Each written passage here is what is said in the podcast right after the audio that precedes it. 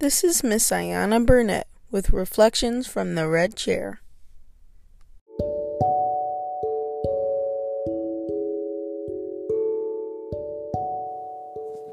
Greetings, greetings, greetings, great ones. Thank you once again for tuning in to today's episode.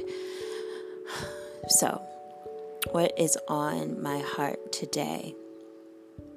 I vividly recall when one of my favorite people spoke openly with me, right? He shared that the one thing he desired from his mate was for her to ignore the times that he made a mistake and only speak of the things that he did right. He wanted her to ignore what he had done wrong and only recall those things he did well. Hmm. I don't know if he realized that what he was asking was for someone to give him just that, or for someone to be able to give him just that. They would need to be able to execute the same in other areas of their lives, right? That it wouldn't just be that they would be able to ignore his quote unquote negatives or his wrongs or his mistakes, but perhaps they'd be able to ignore their own. So essentially, it could be said that what he desired was for his mate to actually hold an optimistic point of view. Now, this is where things get a little bit interesting, right? Because I know his mate quite well and have known them for years. And the reality is that she's actually more of a pessimist, right, than an optimist one who tends to imagine the worst case scenarios in a situation and will tend to worry, as opposed to having, you know, this belief or positive expectation that at the end of the day, everything is okay. So you see the dilemma here, right? It isn't likely that he is going to get his ideal response from her unless she truly puts forth effort to change, right? To change how she sees the world and how she perceives things, right? And learns, literally has to learn how to hold positive aspects more steadily in her own mind and thoughts. Well, what I am speaking of here is that she would have to engage in deliberate and conscious focusing of her thought process. Now, luckily, for my my dear being, right? This can indeed be achieved. Yet it takes practice and often requires a method. So, you know, we hear about these 30 days, takes 30 days to transform. Well, reality is it usually takes a little bit more than 30 days.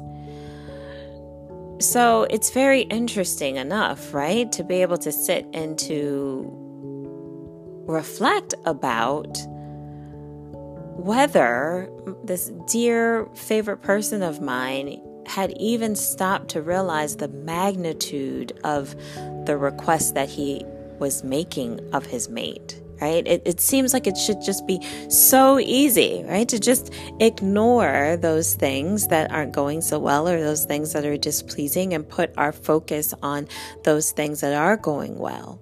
And it sounds all great and dandy, but we're really talking about making a mental shift making a mind shift and having to engage in mind training to do that. And at the end of the day, it is still behavioral change. But yet, this isn't uncommon, right? That we are in relationship and we can definitely see areas of development that we believe should be so easy for our mate to be able to execute. But the reality is that it very well might be one of the hardest tasks for them to do.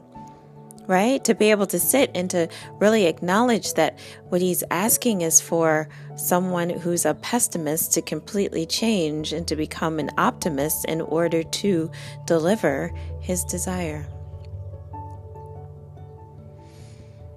Hmm. Right? And when we're thinking about what what would that take, right? What what is the magic ingredient that would allow this to come to be? Well, the reality is is that it's time. It's time. And usually a strategy. So, where could we possibly start, right? I'm currently amidst my own personal experiment. Uh, Pam Grout has wonderful books, and she espouses that the all that one needs to do to tap into the miraculous flow of the unlimited good of life in the universe is two things, right? She says number one, that you just wake up every day and claim that something amazingly awesome is going to happen today. And then number two, that you are to list three unique blessings that occur. So this is a very common method. So I figured about maybe about two months ago that I would give it a try. Why not to see if it works? And sure, easy enough, it did. Right? It did, and it did indeed have a impact. Yet, it's very interesting because at the end of the 30 days, right? What do you do?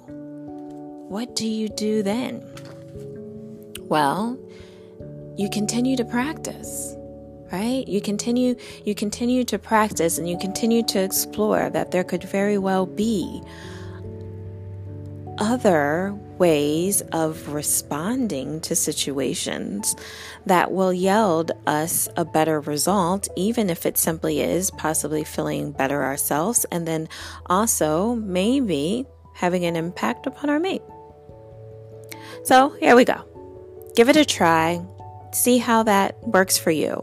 But then also, let's remember the importance of stepping back and being patient, right? Needing to be patient with our beloveds, as well as continuing to be patient with ourselves. For the very thing that we are wanting may actually be something that requires time and might actually be a bigger shift than what we even realize initially.